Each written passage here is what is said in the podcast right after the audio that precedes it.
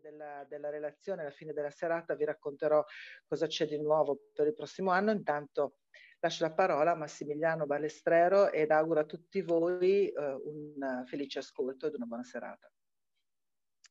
Buonasera a tutti, allora mi, mi associo a, alla soddisfazione e ringrazio tutti quelli che eh, sono stati presenti a questi cicli di conferenze e, e spero che parteciperanno sempre più numerosi anche alle prossime. Siamo quindi alla terza conferenza di novembre 2020, ha un bellissimo titolo, a me piace tantissimo. Dal leone del Masai Mara alla rana di Lataste della pianura padana, perché la biodiversità globale è affare di tutti. Eh, insomma, sono, è, un tema, uh, è, un tema, che stiamo dibattendo, eh, è la terza conferenza sostanzialmente che eh, che tratta e che ha alla base questo tema, ma cosa significa veramente? La biodiversità e quindi la ricchezza, può essere definita come la ricchezza della vita sulla Terra. È una cosa che è semplice da dire, ma è talmente tanto complessa, talmente tanto insita anche in tutti noi, che eh, va proprio eh, analizzata e sempre più conosciuta. Eh, significa che ci sono migliaia di specie di piante, di animali, di microorganismi e di ecosistemi estremamente complessi. Ma non è soltanto questo, è proprio eh, la biodiversità è rappresentata dall'abbondanza, dalla distribuzione, dall'interazione tra gli elementi degli ecosistemi stessi. È, è, complesso magari dirlo in questa maniera, ma in realtà eh, rende molto bene è assolutamente evidente che oggigiorno lo sviluppo industriale, quello che viviamo a ogni momento, l'inquinamento, ma anche l'utilizzo di un'agricoltura intensiva, la distruzione delle foreste e tanto altro, spingono tutti noi, il mondo, la Terra, in una direzione molto pericolosa. L'evidenza scientifica mostra che stiamo perdendo specie animali, vegetali, ed altro ovunque a un ritmo senza precedenti con conseguenze che sono drammatiche per gli ecosistemi e che rappresentano gli ecosistemi il nostro supporto, il nostro supporto vitale. Il relatore di questa sera ci parlerà di, eh, dei principali fattori che sono alla, bar, alla, alla base della perdita di biodiversità e sottolineerà le scale globali e locali del problema mettendo anche in evidenza alcune soluzioni. Gregoire Bois è un belga è un ricercatore presso il centro di ricerca della Commissione europea di ISPRA. Noi abbiamo una grande biodiversità, siamo fortunati eh, eh, a ISPRA perché abbiamo veramente questi, io la vedo proprio in questi termini. Eh, è responsabile del nuovo centro di conoscenza per la biodiversità, è appassionato di fotografia naturalistica, vedrete dietro di lui una foto meravigliosa, è anche l'ideatore del progetto Lions to Be, che eh, serve a promuovere il dialogo e il confronto tra persone e comuni che vogliono condividere progetti per la conservazione delle risorse naturali. Ed è importante perché eh, Lions to Be vuole essere il luogo in cui lo scambio di idee e di esperienze possono guidare al, nella maniera miglior, nel miglior modo eh, la sfida che l'umanità è chiamata ad affrontare proprio su questi temi eh, che, eh, che, stiamo trattando questa sera e che tratteremo sempre successivamente prossime, nei prossimi mesi. Uh, buonasera a tutti. Uh, capirete subito che con l'accento francese che ho, non solo di, di, questa zona. Sono infatti, come diceva Massimiliano, sono, sono belga, sono residente ad Angers da, da, un paio di anni ormai e lavoro al centro di, di ricerca qua a ISPRA. E sono infatti responsabile da anni di attività eh, sempre collegate a, alla biodiversità e al sviluppo eh, del paese, soprattutto in Africa. E da quest'anno sono responsabile di un nuovo centro delle conoscenze sulla biodiversità che ha lanciato la Commissione. Um, importante comunque da sottolineare che vengo qua come, come cittadino, uh, come cittadino informato, non rappresento uh, nient'altro che me stesso, uh, come ricercatore consapevole della situazione attuale a livello ecologico. Dunque questa è una cosa che è importante per me da sottolineare. Um, passo subito. Gregoire, alla... Gregoire, scusa, c'è un piccolo problema col tuo microfono. Sbatte il, ah. sbatte il microfono sulla cerniera. Sulla quindi, giacca. Allora, si sente un rumore il microfono così. È soltanto perché così ti sentiamo proprio bene. Grazie. Bon, meglio così, tengo il microfono a mano. Così è, è perfetto. Ecco. Uh, allora, passiamo. Adesso dovrete vedere il schermo. Tolgo forse la video. Vedete tutti un, eh, le slide principali? Um, sì. Ecco, allora, sì, sì. Um, penso che passeremo più o meno 40 minuti prima a, a, a, vedere le slides, faccio una presentazione di più, più o meno sì, 40 minuti, 45 minuti. E uh, vedrete che è la quinta volta che facciamo questa cosa, parlo al plurale perché uh, questa cosa è da un po' da, da, da, da, qualche mese che abbiamo iniziato con Francesco Lillo, che ho visto che partecipa uh, questa sera e che, che è stato l'ultimo relatore due settimane fa, a parlare sempre della biodiversità, normalmente a livello delle municipalità, um, semplicemente perché come ricercatore in generale è una cosa che è molto frustrante, che siamo sempre a lavorare tra ricercatori, uh, qui al centro ovviamente anche con il politico, però c'è sempre un problema di comunicazione uh, e mi sono reso conto veramente dell'ignoranza generale a livello della biodiversità attraverso questi forum e mi sembra importantissimo di parlare faccia a faccia con la gente. È qualcosa che abbiamo completamente perso uh, questi ultimi anni con il successo di uh, tutte queste reti sociali e di poter parlare guardando la gente con gli occhi, vedrete che inevitabilmente si parla di politica, di cose molto più complesse che gli uccelli o il leone. Uh, sono sempre cose che sono complesse, decisioni che dobbiamo prendere insieme sul nostro futuro. E, e dunque con Francesco abbiamo iniziato a, a provare a creare una rete di ricercatori pronti a parlare a livello del, del municipio. Eh, insisto sul municipio perché è di là che si parte la democrazia, è di là che si vota, è di là che si prendono le decisioni in comune, eh, che si parla e eh, di provare dunque di creare una rete di ricercatori che condividono le loro conoscenze con, con, il pubblico sempre faccia a faccia. Allora, questa cosa adesso ormai è cambiato quest'anno che lo facciamo uh, usando Zoom, però uh, posso quasi guardarvi negli occhi e potremo scambiare, uh, avremo il tempo di, di, di scambiare idee e, e, e avvisi. L'altra cosa, l'idea di infatti, questa iniziativa che abbiamo chiamato Lions to Bees, per sottolineare e la parte globale e la parte locale, Uh, l'ultima volta, la settimana scorsa, Francesco Lillo ha, par ha, parlato soprattutto della biodiversità locale e delle ape, io parlerò de della biodiversità a livello globale.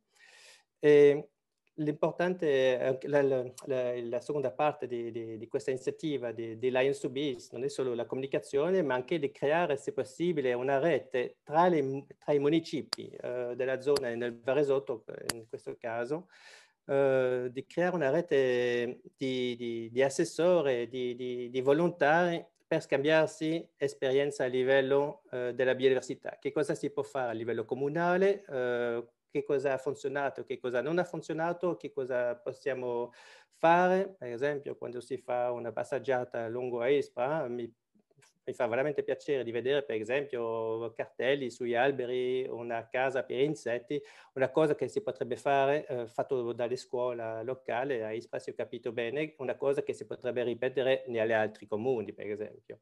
Dunque ci sono tante piccole cose che eh, la gente può condividere e secondo me eh, sempre parlare e scambiare le idee è una cosa che, che è fondamentale oggi. Dunque, ehm, questo è per l'introduzione di Lines to Bees e um, volevo anche ringraziare Federico Gianoli e Luca Battistella che sono due colleghi che danno una mano per mettere in piedi il sito web che è sempre un punto di riferimento per scambiare email eh, e per, se avete per esempio proposte di, di, di, fare colloqui, le facciamo volentieri, le abbiamo fatti a Sesto Calende, a Maina, ci sono altre proposte per farle nelle scuole eh, le facciamo volentieri nel nostro tempo libero come, come quando possibile. Um, Beh, abbiamo parlato di che cos'è biodiversità, faccio, ripeto, un'introduzione per quelli che si sono persi l'introduzione di, di, di, Francesco, eh, perché va difesa, è eh, sempre importante di sottolinearla. Uh, perché a rischio parlerò dei principali fattori che sono uh, dietro la, la, perdita drammatica di diversità e proverò anche a, a, a, chiarire il perché è così importante di, di, di, di vederla come una priorità. E per tanti uh, politici è diventato anche una cosa uh, veramente uh, urgente. Si parla del cambio del, del, clima e la biodiversità e purtroppo avrà conseguenze, la perdita della biodiversità avrà anche lei una, una, un impatto drammatico sul nostro futuro se non facciamo niente per cambiare le tendenze. E poi parliamo un po' di che cosa si può fare, che cosa si può fare da individuo, che cosa si può fare insieme e, uh, e da questo momento parleremo uh, più avanti di che cosa si può fare a livello forse comunale, eccetera.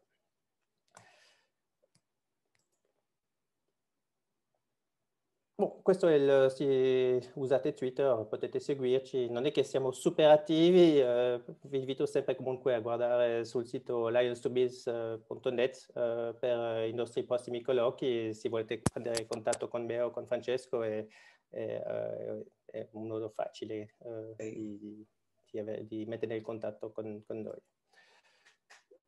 Allora, la biodiversità eh, sembra ogni tanto una parola un po' tecnica per certe persone, ma si tratta semplicemente della natura, di tutto quello che, che è vivente. Eh, va dalla cellula, da, da, dai geni, fino ai sistemi molto complessi. Eh, è importante di capire che ognuno ha, ha, ogni specie ha un ruolo ben particolare nella natura è un po' come, un po come la società umana, no? Sì, quando penso a quello che sto facendo adesso, sto usando un schermo prodotto da un operatore cinese, ho mangiato qualcosa prodotto uh, da un agricoltore, spero locale, uh, sto usando un microfono uh, prodotto in Germania, ognuno ha un ruolo in una società, produce qualcosa e la stessa cosa con uh, la biodiversità. La diversità è fondamentale perché permette di mantenere in piedi reti ecologiche, interazioni tra animali molto complesse che hanno messo milioni di anni per evolvere fino a situazione che in teoria era stabile fino a, a questa epoca che chiamiamo antropocena, è arrivato l'uomo e ha cambiato completamente il mondo, creando destabilizzazione eh, eh, attraverso il prelievo eh, di certi animali nella catena o, o creando dis, eh, eh, disequilibri nei ecosistemi. E Dunque la diversità è fondamentale. La stessa cosa nella società umana, è una società che è fatta solo di agricoltori, solo di ingegneri, solo di medici non regge, non, non ha senso. Uh, ci vuole una diversità è fondamentale per mettere un equilibrio che permette a tutti di vivere e di sopravvivere. Dal punto di vista storico, a che cosa serve la biodiversità? È importante ricordare anche i principi fondamentali. Eh, l'ossigeno, per esempio, è arrivata eh, con le prime cianobatterie che sono nei mari, negli oceani, che sono la prima fonte, infatti, della produzione di, di ossigeno. Um, dunque la natura era all'origine, all'origine dell'ossigeno che respiriamo adesso e ancora adesso ovviamente produce l'ossigeno, ma soprattutto eh, abbiamo stoccaggio di ossigeno abbastanza ampio, eh, c'è sempre la confusione no? che si scompaiono tutti gli alberi non ce la facciamo più respirare, no, questo è, è, non, non, è vero, eh, abbiamo eh, l'ossigeno che è stato creato da milioni di anni da, da, da, dalle batterie e ancora prodotto in generale dal mare, però è diventata una, una cosa fondamentale a livello del uh, stoccaggio del, del carbonio, uh, questi pozzi di CO2, che è fondamentale per mantenere il clima uh, in un modo stabile. E il problema veramente del, del, del cambio climatico adesso che è diventato fuori controllo è che produciamo molto più CO2 che, eh, che si recupera da, dai nostri ecosistemi. Dunque eh, la natura, la biodiversità, soprattutto dunque le piante, le alghe, hanno un ruolo fondamentale per mantenere questo equilibrio. Eh, per quelli che vivono in città, troveranno subito una differenza nelle zone verde eh, dal punto di vista dell'inquinamento ambientale, de, de, dell'inquinamento dell'aria. Eh, gli alberi hanno un ruolo di filtrazione dell'aria che, che, che, è molto impressionante, permette anche di abbassare la temperatura, si vede subito in una città, se si va a Milano in estate, si è andati in una zona un po' verde, si abbassa subito uh, la, la, temperatura e l'aria è molto più pulita, uh, si, si, permette di, di sopravvivere l'estate nelle zone dove non c'è neanche un albero, è proprio un inferno molto inquinato. Gli alberi sono veramente soluzione naturale per eh, avere un sistema di aria condizionato che non costa niente a livello eh, energetico, che può essere eh, usato eh, in tutte le città. E si vedono adesso sempre più iniziative per eh, rafforzare eh, la presenza degli alberi nei parchi e nelle strade delle maggiori città in Europa. Abbiamo un incremento della temperatura a livello globale, eh, sembrano pochi gradi sulla carta e la realtà è che eh, vediamo sempre onde di calore eh, insostenibili. Dunque, già per la cosa principale, l'aria che respiriamo, se la vogliamo pulita eh, e a una temperatura abbastanza eh, sopportabile, eh, la natura, la biodiversità è fondamentale. Parliamo anche dell'acqua. Eh, l'acqua pulita eh, non è una cosa scontata, eh, viene eh, pulita dalle foreste, dalle piante eh, che filtrano dalle batterie del suolo, che, eh, pur, che purificano l'acqua prima di, di, di, di entrare nel circuito alimentare. Dunque anche questo è un ruolo fondamentale per l'uomo eh, di, di, un lavoro gratis che fa la natura e di sempre pulire l'acqua e pulire l'aria eh, per nostri, eh, eh per, per l'uomo in un certo senso. Ricordiamo anche che la biodiversità è estremamente ricca eh, nei suoli. Eh, in generale, quando si parla di biodiversità, la gente pensa alla natura africana, forse una cosa un po' romantica, eh, però la biodiversità eh, si trova dappertutto e infatti un quarto della biodiversità risiede nel suolo.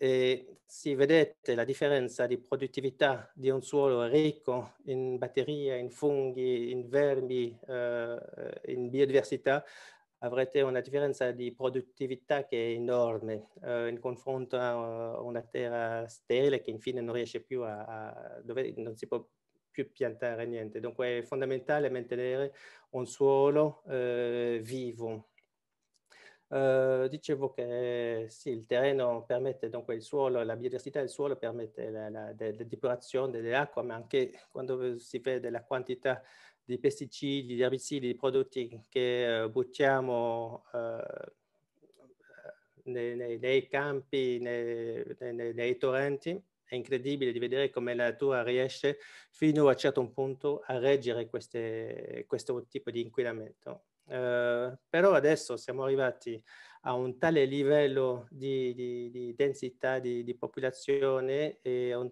livello tale di consumo, di, produzione di, prodotti chimici che la natura non riesce più a reggere la quantità eh, dei prodotti che, che, che, buttiamo fuori pensando che sarà riciclato in un modo o l'altro. Eh, si parla sempre più di plastica, eh, è un esempio abbastanza eh, visibile, no? che basta andare in paesi in via di sviluppo dove la plastica si accumula, eh, spesso è infatti è plastica che è esportata da, eh, dall'Europa eh, che non vuole pagare il prezzo vero del riciclaggio e dunque lo esporta in altri paesi eh, dove si fa il eh, eh, lavoro che costa di meno e purtroppo anche spesso finiscono di là nell'ambiente eh, il materiale che, che, che, non vogliamo inquinare, usare qui per inquinare l'Europa e buttiamo fuori. Dunque la, la, l'aspetto globale adesso arriva già nel discorso. No?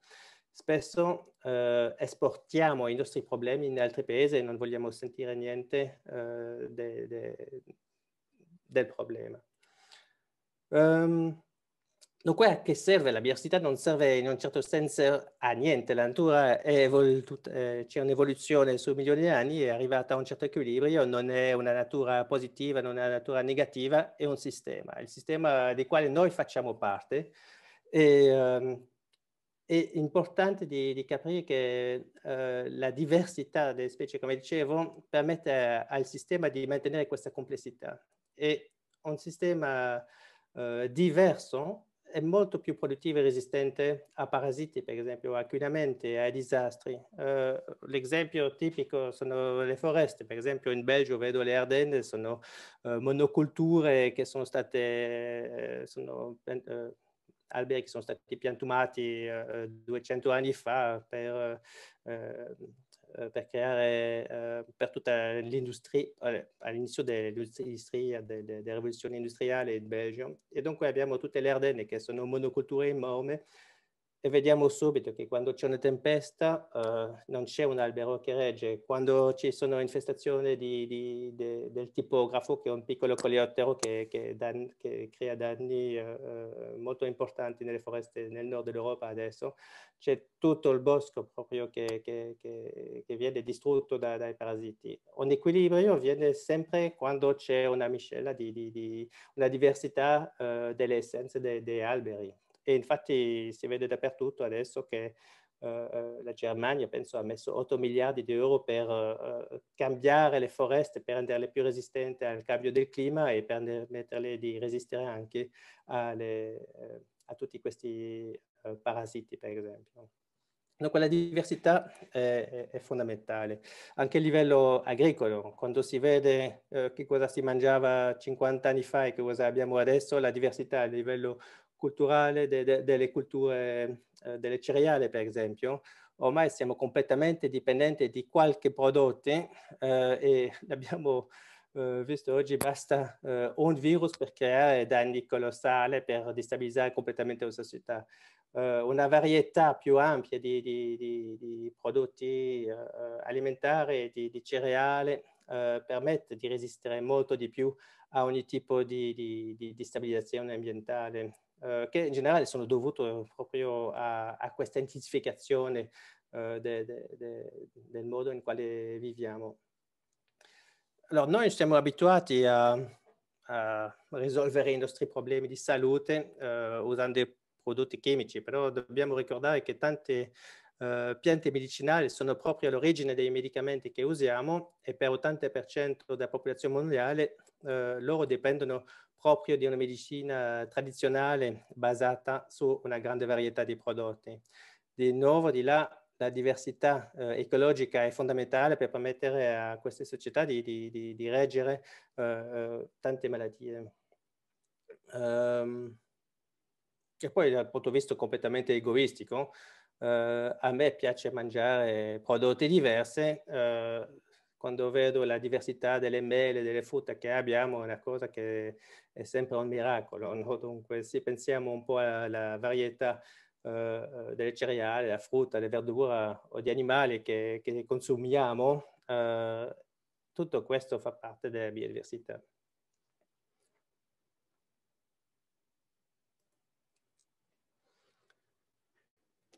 Allora, dal punto di vista economico, spesso non vediamo eh, il prezzo di quello eh, che, che, che, dà la biodiversità. In paesi in via di sviluppo, eh, quando vediamo per esempio eh, la, la, la, biodiversità eh, in paesi africani, eh, per tanti paesi l'extraordinaria fauna eh, africana è una fonte di, di, soldi molto importante. Spesso è la, la seconda fonte di, di, di eh, eh la seconda risorsa economica del paese viene il turismo. Uh, avete tutti sentito parlare di, di, dei safari. Uh, tanti turisti dell'Europa, americani, vengono a spendere soldi di là che permettono, quando è gestito bene, permettono alle località locali di uh, uh, lavorare e su, approfittando de, de, del turismo. qua vedete un po' delle foto che ho fatto negli ultimi eh, forse vent'anni ormai.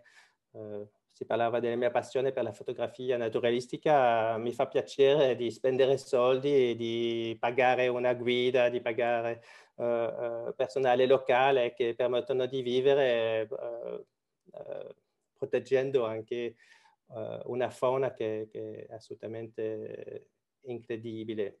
Ma ovviamente questa è una parte etica che per tanti non è sempre una cosa condivisa. A me eh, vedere questi animali mi commuove, ovviamente non credo che è il caso per tutti, si vede sempre che c'è anche un aspetto culturale importante. Abbiamo in Europa forse un interesse eh, maggiore per, per, per, animali che in altri paesi non esiste. Eh, dunque c'è un aspetto culturale che, che, che, è molto importante e che viene spesso, che viene spesso ignorato nel, nel discorso della protezione de, de, della biodiversità. Um, Bon, dunque la biodiversità è, è un potenziale di, di, fonte economica, ma ho sottolineato all'inizio l'importanza del ruolo de, de, della biodiversità per filtrare l'aria, per filtrare l'acqua, eh, per purificare i suoli e sono tutti questi servizi ecologici, ecologici che sono sempre considerati come, come normali che avvengono. Dunque questo è proprio un, un grosso problema eh, e ne parlerò eh, dopo. Il problema attuale di biodiversità, se ne parliamo tanto, è che eh, è, il è, il sistema che ci permette di vivere. Uh, ovviamente è la natura che permette di riciclare, di pulire l'acqua, l'aria, tutte queste cose fondamentali che ci permettono di sopravvivere Solo che adesso siamo arrivati a un punto in quale un milione di specie animali e vegetali sono a rischio di estinzione, non a livello geologico come nel passato, in migliaia di anni, ma si tratta proprio di, di, di, specie in pochi decenni. Uh, abbiamo perso in 50 anni uh, più o meno il 40% dell'abbondanza in abbondanza delle specie. Dunque c'è stato uh, proprio un declino a livello uh, faunistico, una cosa incredibile. Um, se pensiamo che il 75% dell'ambiente terrestre e più di 65% dell'ambiente marino sono stati modificati dall'uomo, l'uomo è arrivato dappertutto, ha trasformato tutto il suo ambiente uh, con conseguenze uh, drammatiche spesso. Allora, perché uh, perdiamo tutta, tutta, questa biodiversità? Uh, il fattore principale è ovviamente il fatto non solo che siamo tanti, ma che abbiamo anche una fame uh, importante. Quando parlo di fame non è solo la fame alimentare, è che vogliamo anche avere una tv, una casa, una casa con un giardino, forse una seconda casa, eccetera.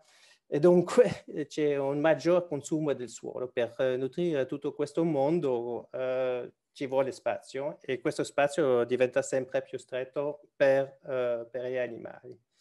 Dunque il primo fattore è sicuramente uh, la, la, la, la, competizione per il spazio. Uh, vediamo sempre il nostro ambiente non solo ridursi dal punto di vista ecologico, ma anche più frammentato e questa cosa è molto importante. Um, vediamo sempre boschi che sono sempre separati da uh, strade o ruote sempre più importanti, dunque uh, il passaggio di un bosco all'altro non permette più agli animali di spostarsi, uh, che diventa una cosa ancora più importante adesso che cambia il clima, perché semplicemente perché la fauna prova a spostarsi uh, dove uh, arriva l'acqua, dove ci sono le piogge. Uh, quando pensate alle grandi migrazioni in Africa, c'è ancora in tanti, in tanti, posti il spazio per muoversi senza incombri. In Europa abbiamo un ambiente molto diverso, una densità di popolazione altissima, una, una, rete ferroviaria e stradale che è tale che tutto tutti gli ecosistemi sono molto frammentati. E si vede che la, la, che la, la povertà genetica delle popolazioni animali che rimangono intrappolati eh, nel loro ambiente eh, mette a rischio il futuro di queste specie, perché lo sappiamo tutti che eh, è meglio non avere figli con i fratelli o cugini, eh, è importante di nuovo la diversità genetica, stessa cosa con gli animali, devono essere in grado di spostarsi, di incontrare altre popolazioni e di scambiare i geni per futuro, eh, per un futuro sano. E dunque in Europa è proprio uno dei grandi problemi che la, la, gli animali non riescono, riescono più a spostarsi.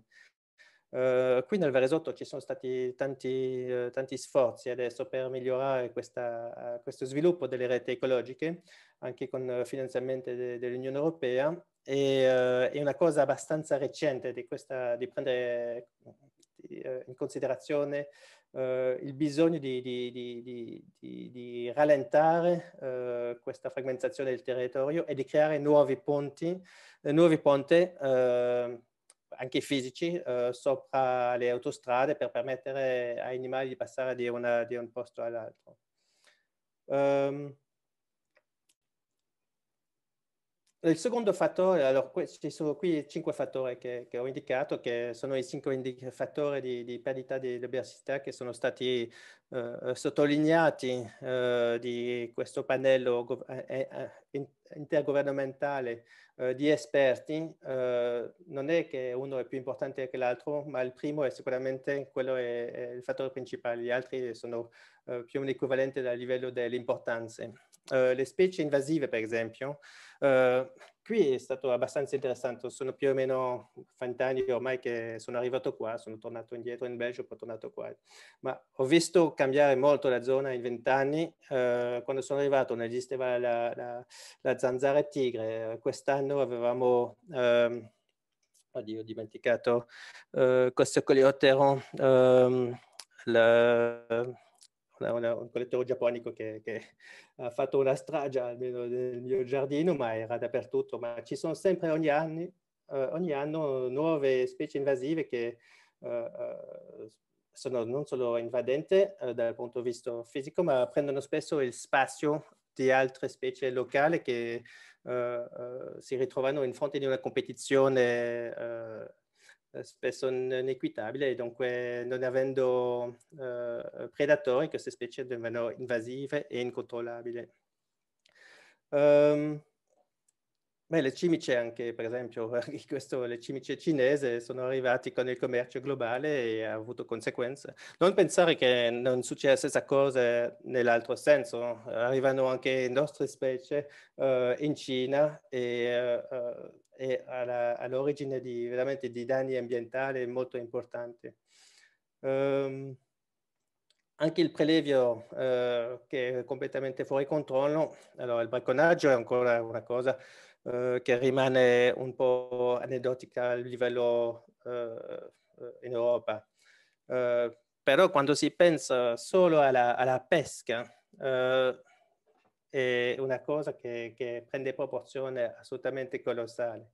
Uh, continuiamo a, a, a, comprare e a mangiare il tonno, ma quando si vede la dimensione delle rette che sono usate per prelevare senza, uh, senza assicurarsi di, di, di, di, avere queste riserve uh, di, pesce, è, è all'origine di una grande perdita della biodiversità marina e uh, penso, penso, personalmente che probabilmente la, la, la, la, parte la meno conosciuta perché è difficile monitorare uh, la, quantità di pesce che c'è nel mare, le stime sono sempre uh, molto difficili da, da, da, da monitorare e perché è difficile monitorare è completamente fuori controllo. Però un po' di buon senso quando si vedono la quantità di nave, da dove vengono eh, le dimensioni delle rette, è, è, è, assolutamente sconvolgente di pensare che questa uh, cultura della pesca può continuare come, um, e meno male in Europa ci sono ancora controlli, ma il, il resto del mondo non lo è.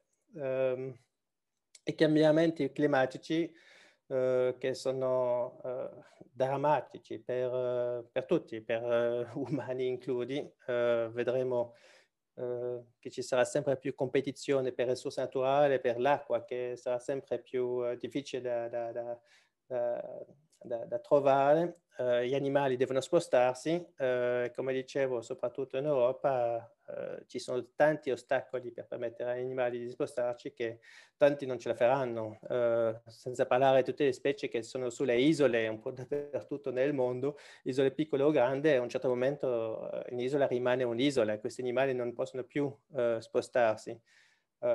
l'anno scorso mi sono trovato su un congresso su una piccola isola in Germania, eh, c'era una volpe e uh, una coppia di volpe sull'isola e mi chiedevo come è arrivata. Mi hanno raccontato che ogni inverno uh, il mare di là uh, era gelato e dunque animali, piccoli o grandi, potevano andare di un'isola all'altra eh, e purtroppo adesso da due anni non hanno più ghiaccio e è chiaro che gli animali rimangeranno intrappolato in questa isola e questo è un piccolo dettaglio che si può estrapolare a livello globale.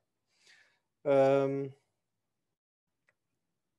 e poi l'inquinamento. Uh, l'inquinamento lo parliamo molto della plastica perché è visibile, perché fa fastidio dal punto di vista estetico, uh, ma c'è veramente un, il, grosso dei problemi è proprio uh, l'inquinamento chimico che, che, che, usiamo attraverso i fertilizzanti, i pesticidi che usiamo in modo completamente sconsiderato e, uh, e, deve essere, anche se ci sono regole in tanti paesi, uh, in tanti altri si usa un po' di tutto in modo completamente incontrollato. E tanti prodotti rimangono per anni nei suoli, nell'acqua, conseguenze, con conseguenze devastanti. ogni tanto succedono incidenti molto mediatici, si, si, vede una barca perché perde il petrolio nel mare, però c'è anche tutta la parte non visibile che ogni giorno esce eh, nei nostri fiumi eh, che non viene mai veramente controllato. E questo problema proprio de, dell'inquinamento spesso è che non si vede uh, uh, subito, si vede in modo indiretto con uh, la perdita de, della diversità biologica dei nostri suoli e de, delle nostre acque. Dunque abbiamo cinque fattori che sono completamente collegati al nostro modo di vivere.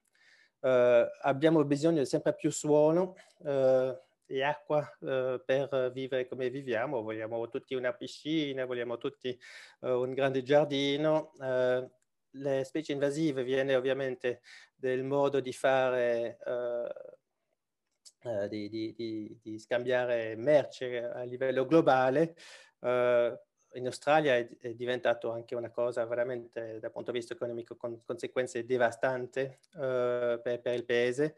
È impos- quasi impossibile da controllare, almeno di spostare ogni furgone, i camioni che passa di una frontiera all'altra.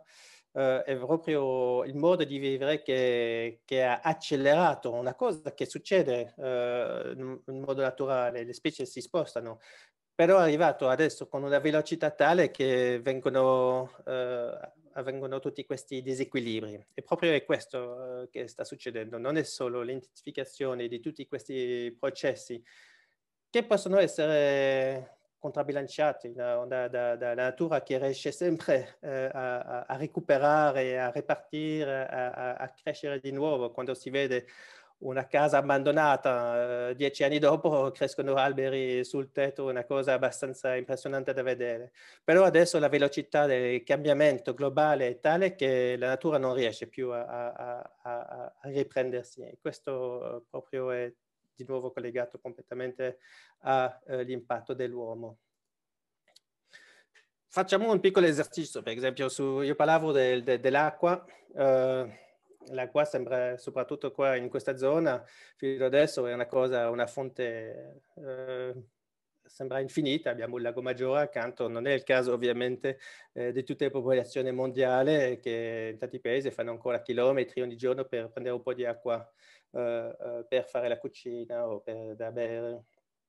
Se vediamo in Italia, per esempio, eh, a prima vista il consumo dell'acqua eh, più o meno di 100, 130 a 140 litri di acqua potabile al giorno per persona.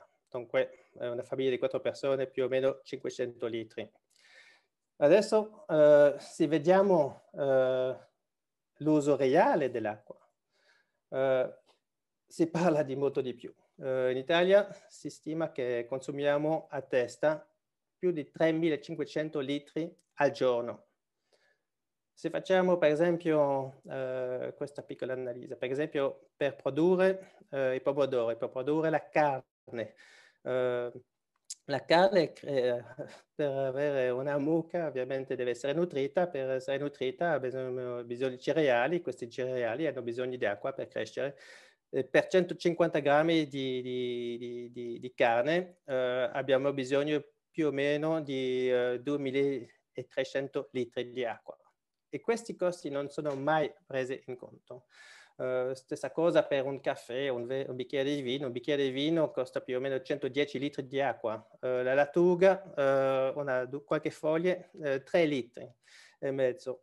Dunque se facciamo un pasto tipico dell'hamburger a mezzogiorno con una mele, un caffè, un bicchiere di vino e il cioccolato. Ovviamente per un belga è impossibile vivere senza cioccolato. E arriviamo più o meno a un costo di, di uh, eh, 9 euro, diciamo.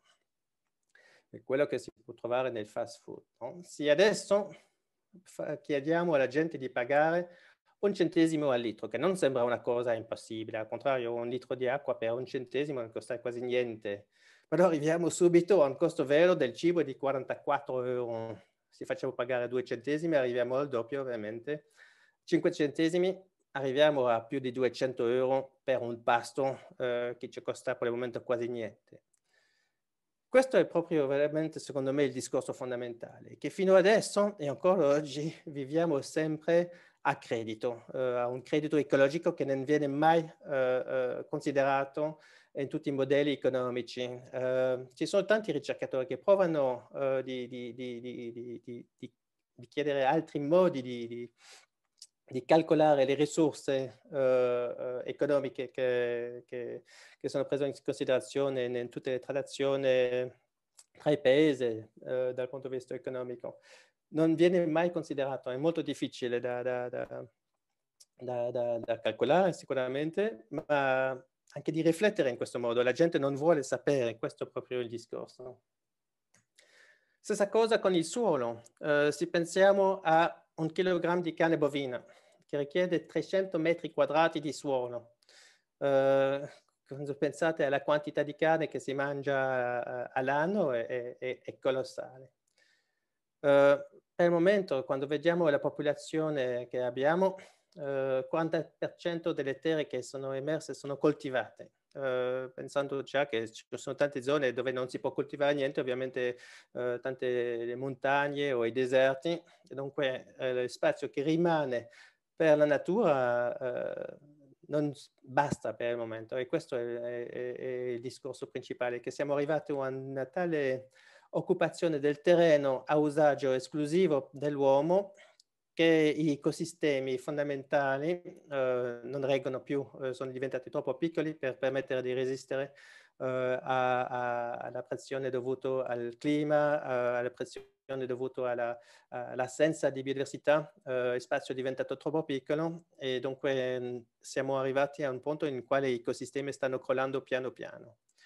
Um, e quando pensiamo solo alle, alle terre che sono coltivate, eh, sul 40% eh, più o meno la metà è usata per una produzione alimentare diretta, tutto il resto è usato per altri prodotti. Eh, siamo arrivati fino a un punto in quale piantiamo per eh, avere una, eh, una benzina verde, no?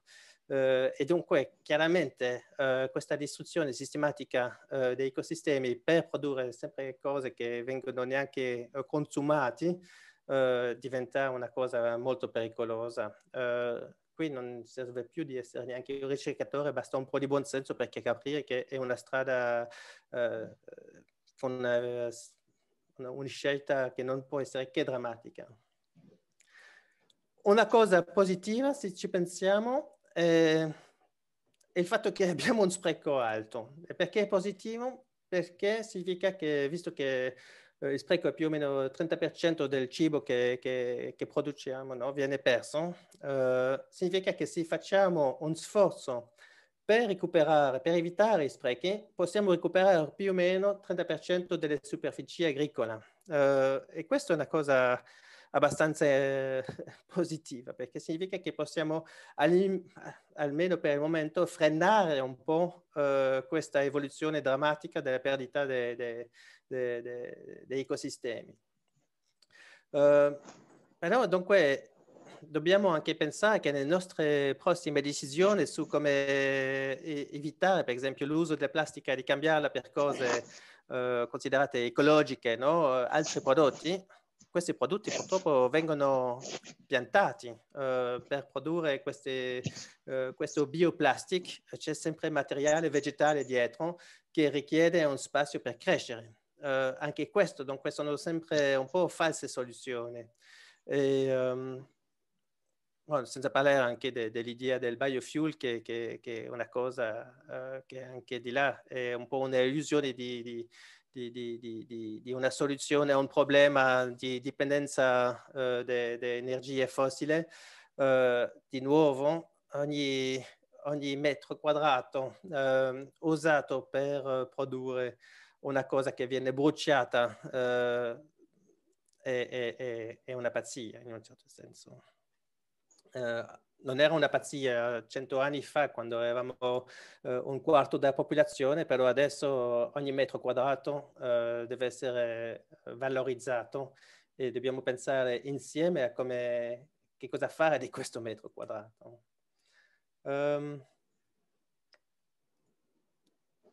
e dunque, se guardiamo il nostro pasto, uh, parlo della biodiversità globale, Uh, se penso al mio cioccolato, al mio caffè e se vedo dove uh, questi prodotti vengono prodotti, uh, vedete il cioccolato sempre, soprattutto in Africa dell'Ouest, un po' in, in sud-est asiatico, però infatti quasi il 70%, 60% del cioccolato viene prodotto in due o tre paesi africani.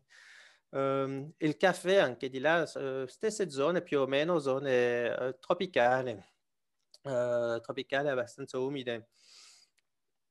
E dove la biodiversità? Guardate che per caso la biodiversità è esattamente dove si trovano tutte queste specie.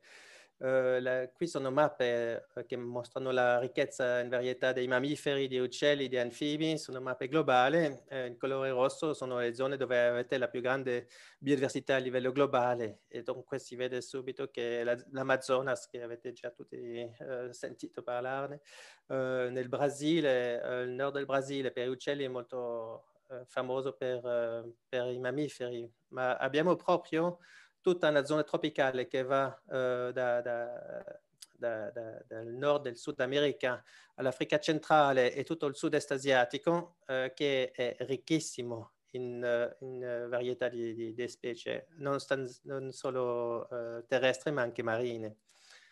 E dunque tutti questi prodotti che noi consumiamo senza pensarci due volte, eh, qualche volta al giorno, eh, soprattutto il cioccolato in questi giorni dove siamo tutti confinati, almeno parlo per me, eh, funziono per il momento quasi esclusivamente con il caffè e il cioccolato, l'impatto eh, è colossale. Io sto consumando dunque fondamentalmente prodotti che sono già il risultato di una deforestazione tropicale, dunque sono stato sono già all'origine di, di, di, di, una perdita di biodiversità uh, che, che, che, è drammatica ormai. Um, come dicevo, non si produce solo uh, prodotti alimentari, se pensiamo anche all'olio di palma che si trova anche in nostra alimentazione, ma si usa anche in cosmetici uh, e è stato anche un successo a livello del biofuel, no? della produzione di, di, di queste essenze uh, della benzina bio, uh, viene considerato come un carburante, può essere utilizzato come un carburante, dunque c'è stata proprio un'esplosione uh, a livello globale della cultura dell'olio di palma, conseguenze drammatiche per tutte le foreste primarie che rimangono in queste zone. se pensiamo anche alle gomme delle nostre macchine, di nuovo eh, sono sempre i soliti paesi che sono anche paesi con una ricchezza a livello della biodiversità altissima, sono i soliti paesi che producono eh, questi prodotti.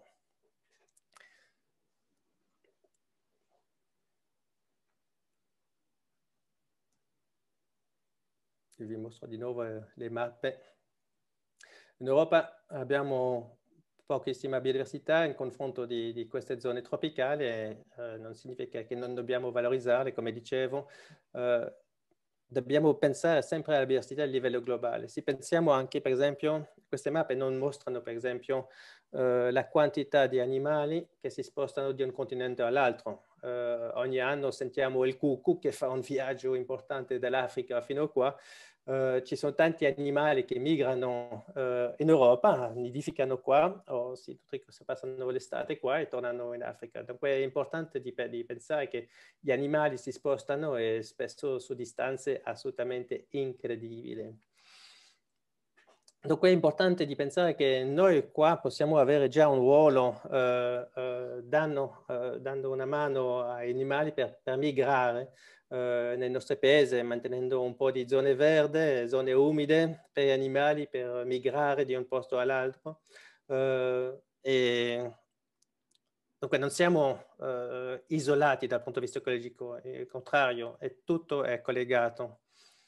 Um, se c'è tal, un tale interesse politico per le zone dell'Amazzonia e delle foreste de, de, del Congo è proprio per permettere di reggere un inquinamento globale e un, uh, un cambio climatico che abbiamo creato noi. Uh, quando dico noi, siamo proprio noi europei, americani, un po' meno i cinesi, ma anche loro sono i paesi ricchi che sono all'origine di, di, di, della grande eh, quantità di CO2 che, che, che abbiamo nel, nell'aria. Dunque è importante di, ripensare un po' il nostro impatto eh, come europei su, su, sul resto del mondo. Se pensiamo al nostro futuro, solo parlando dell'acqua, Uh, servirà più 50% di acqua in 2030. Il 2030 è domani uh, più 70% in 2050. Perché l'acqua? Perché l'acqua entra non solo per, uh, è, è, necessario per, per, per, per l'alimentazione, ma viene anche usata ovviamente nell'agricoltura, per tutti i sistemi di irrigazione, nei processi industriali. Dunque questo deve anche per produrre energia. Dunque eh, sarà veramente uh, il mondo deve cambiare per forza perché queste statistiche non hanno senso. Non si, è impossibile parlare ormai di previsione per 2050 se non cambia completamente il mondo prima perché ci, stanno, ci sono già destabilizzazione regionale importante. Non si parla molto de, de, de, de della corna di Africa che per il momento ha sempre ultimamente questi ultimi mesi hanno avuto una siccità molto importante ci sarà una battaglia per l'acqua, le, le, popolazioni si sposteranno e si sposteranno in Europa. Uh, abbiamo già tanti segnali che, che mostrano che c'è qualcosa che non funziona. Stessa cosa per uh, l'occupazione del terreno. Uh, avete forse sentito parlare di una nuova strategia europea per la diversità, perché finalmente l'Unione Europea ha considerato eh, la biodiversità è importante come il clima e che dobbiamo completamente cambiare strada e uh, si è già deciso di uh, raddoppiare più o meno la superficie delle aree protette in Europa, ma si parla anche di, di, di, del stesso processo a livello globale, sarà deciso l'anno prossimo. E per il momento si parla molto dunque di coprire il 30% della superficie terrestre di, di aree protette che non significa che la gente è completamente esclusa e cacciata fuori dai parchi, come si dice spesso. Uh, ci sono modi, diversi modi di, di, gestire la natura che permettono uh, uh, una relazione con, con l'uomo abbastanza pacifica che permette anche di usare le risorse naturali provvedute che è fatto in modo ben pensato. Comunque, se pensiamo in Europa, raddoppiare le, le, superfici usate per, uh, per proteggere uh, le foreste, la fauna, la vegetazione, io essendo belga è già quasi tecnicamente impossibile trovare questi spazi in, in Belgio. in Europa si è deciso di preservare le zone uh, le più ricche in biodiversità, che sono infatti tutta la parte mediterranea. Dunque possiamo aspettarci di vedere nuovi parchi nelle zone che non sono state ancora completamente dinaturate e uh, da, distrutte da, dall'uomo. Se pensiamo per esempio alle zone uh, su, sulle diverse coste, dove sono zone di transizione, no? sono dunque spesso zone che sono molto ricche in biodiversità, però sono che quelle che sono sempre ricercate dall'uomo che vuole avere ovviamente un bel albergo in fondo al mare, su una spiaggia, una zona verde, eh, per permettere di, di, di approfittare dell'estate. Ovviamente se eh, scaliamo questo modello a livello eh, eh del continente eh, non c'è più un spazio libero, un metro quadrato libero per permettere per esempio alla tartaruga di, di ponere le uova. Uh, dunque dobbiamo veramente completamente ripensare uh, al modo in quale usiamo nostro, i, uh, la superficie disponibile de, de, dell'ambiente che, che, ci circonda. Sicuramente una priorità è anche forse economico, anche se si parla spesso di cifre enormi, creare un ponte sopra l'autostrada costa, è chiaro, però eh, costa sempre meno eh, dei danni eh, che potrebbe creare l'assenza di ponti tra due ecosistemi che possono crollare e non permettere alla foresta uh, a una zona naturale di, di, di sopravvivere. Dunque è fondamentale cre di creare queste reti ecologiche che permettono almeno di guadagnare un po' di tempo e, so e a, a, alla fauna di, di spostarsi uh, di un posto all'altro uh, senza troppo ostacoli. Creare nuove reti, adesso si parla ovviamente molto di, di dove metterli, come organizzarli, dove mettere le priorità. non ci sono risposte che sono sempre facili. E di nuovo c'è anche la parte etica, è importante conservare piuttosto un mammifero piuttosto che due uccelli o tre insetti. non ci sono questo tipo di, di, argomenti dal punto di vista della ricerca, però l'uomo è sempre sensibile a, a, a, certi simboli, a certi tipi di animali piuttosto che con altro e dunque arrivare a ragionare senza passione su questo argomento è spesso molto difficile. Se vediamo la popolazione mondiale, per farvi veramente capire la, la, la, la velocità eh, con il quale cambia questo mondo. Mio padre è nato in 1933, eh, è ancora in buona salute, e quando vedo le trasformazioni del mondo che lui ha vissuto, eh, arrivando sulla Terra con 2 miliardi di, di, di persone, e forse nel 2024 vedrà arrivare a 8 miliardi, dunque quattro volte eh, la quantità di persone in, in, in, una generazione, è incredibile. Come fa una natura a, adattarsi a questo tipo di chiamamento? Uh, c'erano, non c'erano anche aerei all'epoca di mia nonna, per esempio, sono stati arrivati i primi aerei. Quando pensate al numero di voli ormai che partono di Malpensa ogni giorno, è incredibile in quale il mondo uh, è, è cambiato e spesso perdiamo uh, questa prospettiva della velocità uh, della trasformazione de, de, del mondo e questo si accelera sempre perché siamo sempre di più. Adesso arriviamo a un punto un po' di inflessione perché uh, la, la, la, crescita non è, non è, più così esponenziale. faccio vedere subito l'altra grafica. si vede che la, la popolazione, la pressione demografica è molto collegata a, alla ricchezza e all'educazione, infatti.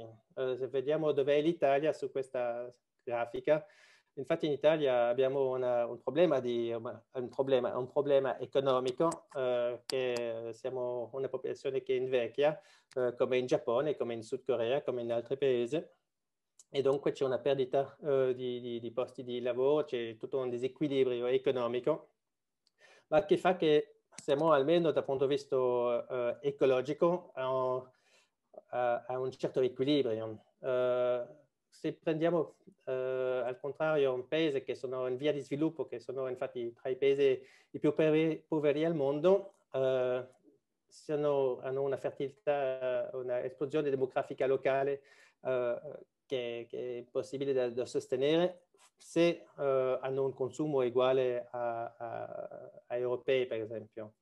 Dunque, si vede che uh, aiutare in paesi in via di sviluppo permette almeno di frenare uh, questo incremento della popolazione. Questa è una cosa molto importante.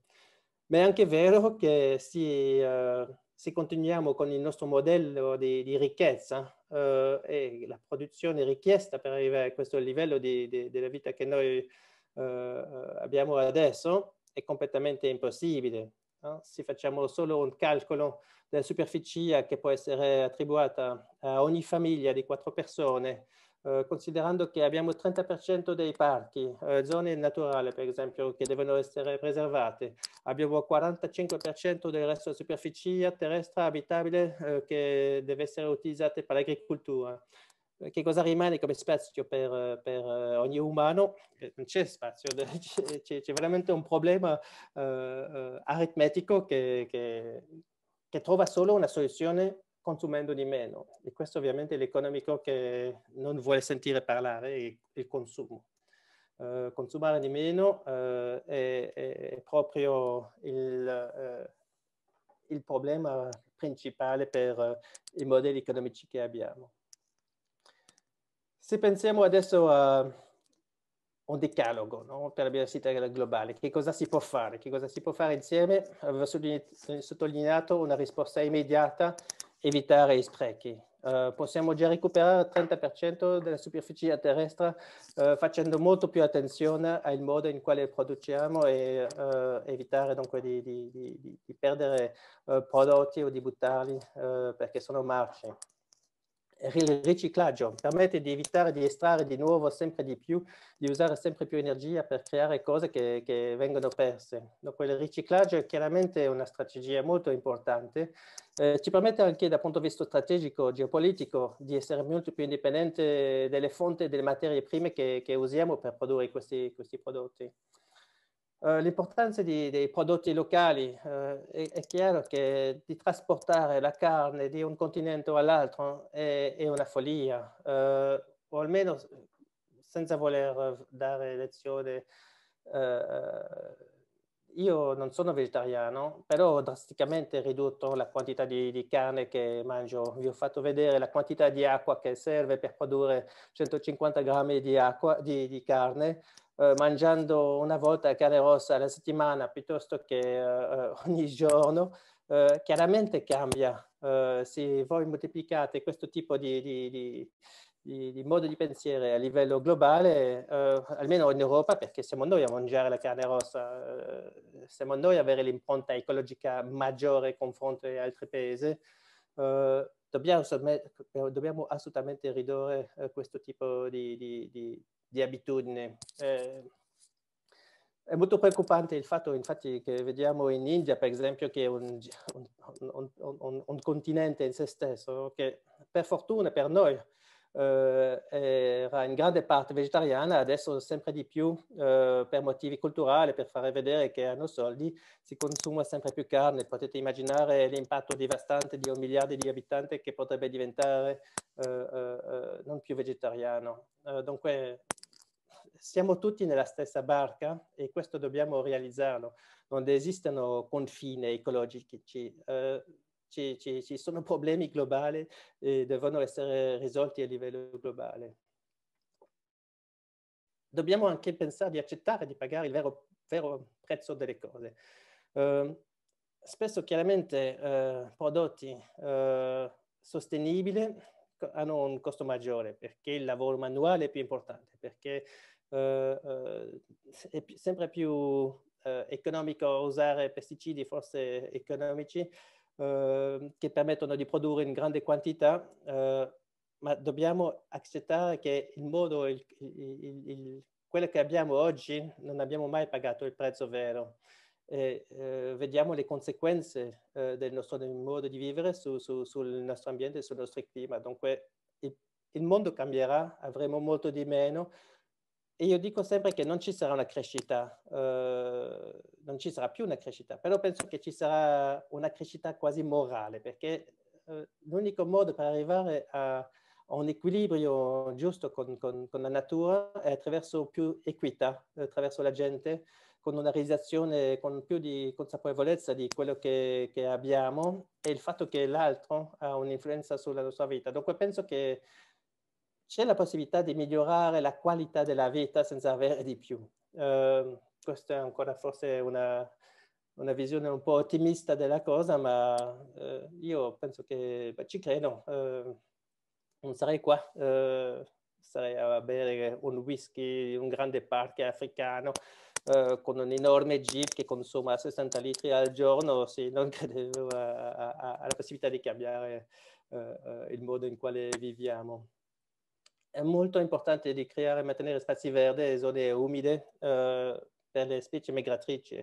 Sul lago Maggiore, se vedete, ogni anno arrivano specie che non ci sono tutto l'anno, arrivano da lontano e di permetterle di arrivare qua e, e almeno dal punto di vista uh, dei biologhi che sono, per me è una cosa sempre che è quasi un miracolo di vedere che hanno fatto migliaia di chilometri per finire qua, uh, ogni tanto finito sotto, uh, finiti, eh, usciti da un cacciatore sulla strada, ma tanti comunque arrivano a farcelo e, e noi possiamo aiutare a dare una mano a, a permettergli di arrivare qua.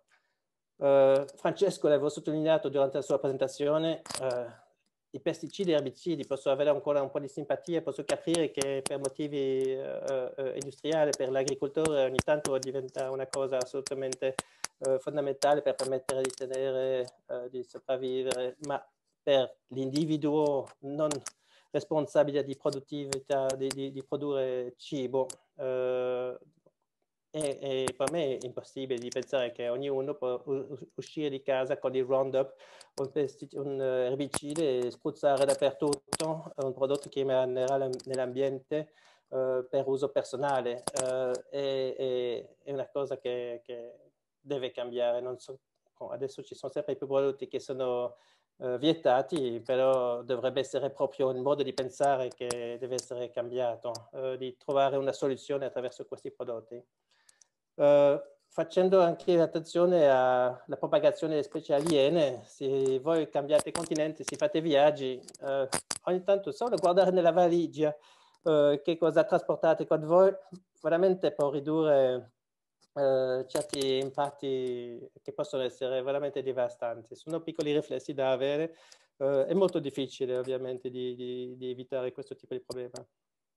È importante anche per penso di, di, osservare e monitorare quello che abbiamo, uh, di vedere se ci sono più ape, di vedere se ci sono uh, più uccelli del passato, che cosa ha funzionato, che cosa non ha funzionato, uh, come possiamo cambiare il nostro ambiente. Sono cose che, possiamo, che dobbiamo condividere tra di noi e fare anche passare come messaggio al politico che vediamo che il mondo cambia, che le cose non succedono come devono succedere. E anche Francesco aveva sottolineato anche la, questa cosa che è molto importante anche di, di chiedere, di informarsi, eh, leggete sui prodotti, da dove arrivano, come sono stati prodotti, se è una cosa un po' equitabile o no, si, si, quali sono gli ingredienti che, che, che si ritrovano dentro. Uh, sono cose che sono molto importanti e che possono cambiare un po' le cose.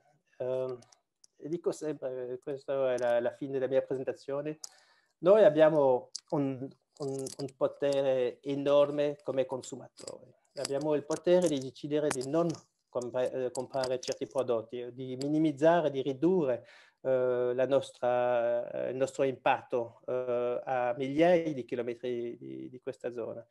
Qui vi faccio per un messaggio di speranza. Questa è una foto che ho fatto in Repubblica Centrafricana, ero uno dei 70 turisti nell'anno a entrare in questa zona, è una zona proprio di guerra, eh, dove c'è stato eh, cinque anni fa una, un, una, una, un'incisione massiccia di, di, 60 elefanti per l'avoio che viene ovviamente eh, eh, sportato in, eh, in Asia, in Cina, soprattutto in Vietnam sono le fonti di foreste, uh, di foreste pluviali, che sono molto più rare delle foreste delle savane. E questa foto l'ho scattato tre anni dopo questo incidente. Uh, ero uno, come dicevo, uno dei pochi turisti a, a andare di là e la natura riesce di nuovo a riprendersi, a recuperare, perché di nuovo c'erano persone che hanno avuto il coraggio di tornare di là, di provare a gestire questo parco. Anche questa zona è stata aiutata da un finanziamento de, dell'Unione Europea e vedete un po' la quantità di animali che avete nella foresta pluviale in cinque anni è stato un miracolo che è successo perché il WWF, eh, il WWF internazionale che ha lavorato di là con la comunità locale è riuscito lontano dagli occhi a creare un piccolo miracolo dopo un evento spaventoso che anche ha all'origine, all'epoca hanno ucciso anche eh, eh, tutto il personale che lavorava di là. No? È stato proprio un atto militare di, di, di persone che sono arrivati dal Sudan, per dirvi i dettagli di, di questa storia. Dunque il mondo è globale, dobbiamo accettarlo e dobbiamo vedere il mondo senza queste frontiere e capire veramente quali sono uh, i problemi, ma anche le soluzioni che dobbiamo uh, affrontare insieme. Con, uh, con, questo chiudo la mia presentazione. Grazie per la, la vostra attenzione. Grazie Gregoire. Ci sono un po' domande nella chat. In primis eh, chiedono in Italia che livello è la biodiversità eh, a paragone con l'Europa anche.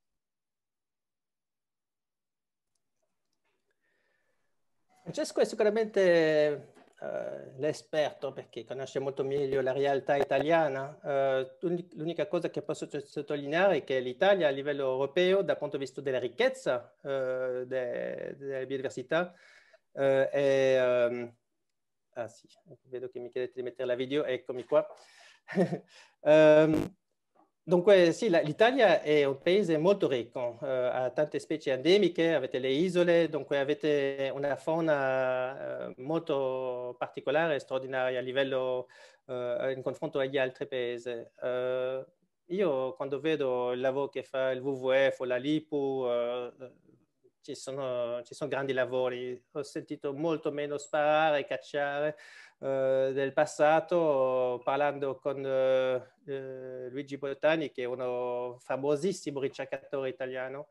Eh, dovete sapere che in Italia avete una quantità di, eh, di persone esperti nel campo della conservazione che veramente fa invidio a tanti paesi. No? avete qua una scuola assolutamente incredibile lasciano tutti l'Italia o tanti, però avete veramente grandi, grandi ricercatori. E parlando con Luigi Botani, che è un famosissimo esperto, professore della Sapienza, adesso è, penso è andato in pensione, eh, è famoso anche per essere un esperto dei lupi, mi diceva che non ci saranno più, per esempio, quasi più cacciatori tra dieci anni eh, in Italia, quando in altri paesi continua comunque a essere molto intenso la caccia e dicevo che spesso la caccia non è sostenibile, ormai eh, eh, anche se è necessaria per i cinghiali e certi animali qua dove vengono problemi, ci, sono, ci incontriamo problemi di sovrappopolazione, eh, gli uccelli oggi è una pazzia uccidere gli uccelli, eh, non ce la fanno neanche più a nutrirsi e si continuano a spararli e, e è una cosa che, che non ha senso. Però for, forse Francesco vuole aggiungere qualche parola sulla situazione in Italia. Se ci sei, Francesco.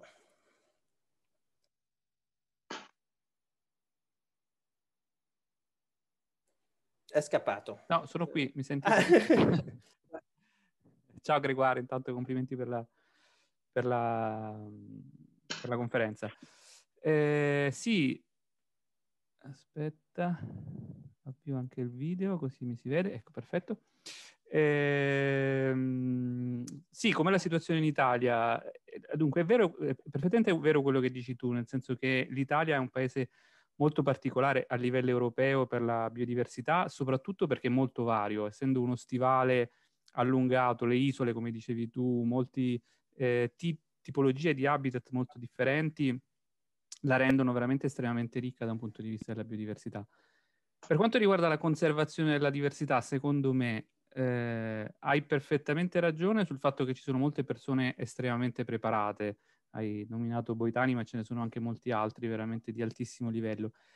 Secondo me, dal punto di vista politico, la biodiversità è poco considerata, quindi a fronte di una situazione eh, ideale perché siamo in un se parliamo, pensiamo dalle Alpi alle isole del Mediterraneo, abbiamo una quantità di habitat e di specie e di endemismi, quindi di specie che vivono soltanto ed esclusivamente in Italia, siamo veramente tra i paesi più ricchi d'Europa. Ovviamente non possiamo confrontarci con eh, paesi Brasile o cose del genere, ma a livello europeo siamo veramente molto ricchi. Manca, secondo me, una visione politica della conservazione della, della, biodiversità perché non abbiamo la cultura. Noi siamo un paese di cultura umanistico e eh, quindi l'aspetto scientifico, naturalistico, conservazionistico siamo molto indietro da questo punto di vista. Eh, e questo secondo me paghiamo un pochettino, paghiamo un pochettino pegno e quindi viene, viene visto un pochettino come un interesse di, di serie B. Ci sono molte altre cose, moltissime altre cose che vengono prima della conservazione. Francesco, già che sei in linea, vuoi fare tu la domanda che c'era in chat? Avevo fatto una domanda in chat, volevo servire una palla, diciamo, a, a Gregorio in realtà. Eh, avevo chiesto... Eh sì, eh. avevo chiesto, uh, un attimo che la sto ricercando, uh, così la leggo direttamente. Uh, non la pre- eh, è così, eh, se l'istituzione, se secondo te l'istituzione e la gestione delle aree protette in Europa e in Italia, quindi se le aree protette, quindi la loro istituzione e la loro gestione è sufficiente a uh, garantire la, la, la, tutela della biodiversità e in particolare ehm, riferendosi alla, al sistema di Natura 2000 che da ormai più di 25 anni, essendo un progetto europeo e quindi diciamo una cosa che ti interessa direttamente, ha, ha, sta avendo gli effetti sperati? Uh, spesso uh, questi progetti sono stati messi in piedi per risolvere situazioni drammatiche. Uh, la lince, per esempio, iberica, un felino splendido in eh, Spagna era in via di estensione e proprio il programma europeo che l'ha salvato. Uh, e vediamo di nuovo, per esempio, in Europa uh, il lupo che sta uh, arrivando un po' dappertutto in tutta l'Europa. Per la prima volta in Belgio abbiamo incontrato per la prima volta dall'anno scorso, ci sono lupi che sono residenti ormai. I grandi animali per la grande fauna è stato un successo, è stato un successo a livello dei corridori, è stato un successo per pass fare passare certi animali che erano in via di insezione a essere solo in via in una situazione pericolosa. Però abbiamo anche mostrato che è stato dimostrato che eh, a livello, per esempio, della quantità e l'abbondanza delle specie, per esempio, che sono spesso in zone agricole, degli uccelli, per esempio, di nuovo, eh, gli animali molto più comuni eh, scompaiono. Uh, dunque chiaramente non è sufficiente di creare una rete di parchi. E la rete di parchi permette, uh, fino adesso ha, permet- ha permesso di, di, di, di, risolvere un problema di emergenza. Uh, come dico sempre ci sono due tipi di lavori, no? È sempre il lavoro del, de, del pompiere, del vigile di fuoco, che di estinguere il fuoco immediato, però c'è tutto il lavoro di prevenzione che è molto più importante e spesso eh, è un po' diverso. Adesso devo dire che eh, Natura 2000 è proprio un, una storia di successo dell'Unione Europea che permette di creare reti ecologiche che passano oltre le frontiere. Dunque eh, l'Italia parla con la Slovenia, parla con l'Austria, con la Francia per permettere agli animali di passare di un, di un, paese all'altro. Ci sono progetti con una visione eh, transfrontaliera e dunque questo proprio è un successo. Uh, ma c'è anche tutto il lavoro di, di prevenzione che vede andare molto a, uh, al di là di, di, questi parchi. Non possono essere sufficienti, eh, secondo me ci sono altre attività non solo di conservazione effettiva delle zone verde, ma tutto il lavoro di educazione nelle scuole. Uh, e per questo infatti che con Francesco l'idea è anche di, di parlare con i, i ragazzi, di permettere ai ragazzi di tornare nella natura. Abbiamo una, una, nuova generazione che vivono principalmente in zone urbane, hanno completamente perso il senso de, de, della natura, non hanno neanche una minima idea di che cos'è una rana, di che cos'è una mucca, di dove viene eh, il miele o il latte. E questo è un lavoro che è fondamentale. Dunque un parco è una risposta immediata per mantenere un ecosistema, però se non c'è più nessuno nel futuro per mantenere, per uh, fare crescere, per, uh, uh, per, gestire queste zone, siamo senza futuro. Dunque l'educazione deve essere un'altra risposta e per me il lavoro a scuola è una cosa fondamentale. siamo tutti cresciuti, almeno della mia generazione, ho 50 anni, Uh, non c'era il cellulare, non c'era la televisione come oggi, non c'era internet, uh, avevamo tutti per forza una relazione molto più uh, stretta con la natura perché spesso eravamo in zone non completamente urbanizzate, ormai abbiamo concentrazioni di popolazione molto più alte in zone sempre meno verde e dunque la gente si stacca completamente dalla natura e se la gente non ha la, la possibilità di scappare in queste zone verdi per capire veramente la bellezza e l'importanza di, di del ruolo della natura, della biodiversità eh, per sostenere nostro, la nostra vita, eh, non abbiamo speranza. Dunque, per me è fondamentale questo, questo tipo di lavoro. Ok. Eh, Gregoire, c'è una domanda in chat per quanto riguarda le rotte migratorie. Ehm, in pratica chi eh, allora aspetta che la ritrovo. Ah sì, c'è la Convenzione delle specie migratorie che è un programma delle Nazioni Unite specializzato nella conservazione delle specie migratrici, dei loro habitat e delle rotte. E sembra che l'inquinamento elettromagnetico disturbi le rotte migratorie e finché negli anni 90-95 era il 15% le specie che non riuscivano a rientrare, questa percentuale ora sembra essere intorno all'85% che muoiono prima di riuscire ad arrivare sul luogo, comunque legato anche all'inquinamento elettromagnetico che non tende ad abbassarsi. Allora chiede che effetto può avere questo fatto se ha un effetto sull'intera biodiversità. Oh, eh, se ne parla un po', però ci sono anche tanti dubbi. Uh, però c'è un altro inquinamento molto più uh, visibile che è la luce. Uh, l'inquinamento luminoso, per esempio, crea una distrazione colossale per gli animali che migrano, che hanno bisogno di riferimenti che spesso sono la luna o, o ponti luminosi e che creano trappole eh, terribili questi animali. Dunque non dobbiamo neanche andare fino alle antenne delle GSM. Eh, c'è il problema dell'inquinamento luminoso è un problema colossale per tanti animali uh, e dunque solo questo già dovrebbe essere affrontato in modo molto più serio. Uh, tanti comuni hanno fatto attenzione per uh, ridurre l'inquinamento luminoso, per uh, permettere alla gente di approfittare della vista di un cielo stellato, però anche un impatto ecologico importante e questo deve essere anche preso in conto. Sull'inquinamento elettromagnetico ci sono, so che ci sono teorie che non sono completamente validate, ci sono ancora tanti punti interrogativi, non potrei dire sicuramente che eh, è all'origine di, di, di, di problemi eh, maggiori per il momento, almeno non si sa se veramente all'origine di un problema maggiore a livello delle de specie migratorie. Delle specie migratorie hanno tanti altri ostacoli molto più facili da risolvere. Uh, si vedete per esempio le, le, le, strade che prendono le ruote, che, che seguono, sono sempre le, le stesse, o spesso le stesse. Uh, gli uccelli africani spesso si fermano a Malta, per esempio, dove c'è una caccia frenetica uh, che permette, non permette agli animali di, di migrare con un alto fattore di successo. Dunque, di lavorare su certi posti dove veramente eh, hanno un ruolo critico sulla strada dell'emigrazione si può già cambiare tante cose. È molto più facile di risolvere un problema di caccia locale un, uh, un, su una superficie abbastanza piccola come Malta, piuttosto che di, di, di, di cambiare uh, tutto il sistema di comunicazione. Però è chiaro che ci sono, tanti, ci sono tanti, tante direzioni di ricerca nel, nel, su, su, questa tematica, sull'elettrosmog, uh, o probabilmente avrà un effetto ma non generalizzato a livello delle specie che sappiano.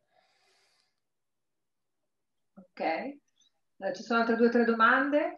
Allora, la FAO sottolinea che deve essere tutelato l'intero sistema complesso e interconnesso nel quale viviamo. Mm, l'attuale nostro modo di fare agricoltura si fonda però uh, su un'estrema povertà, cioè pur essendo oltre 6.000 i tipi di piante coltivati a fine alimentare, nelle rilevazioni compiute le specie che danno un contributo significativo mh, mm, a livello globale sono meno di 200.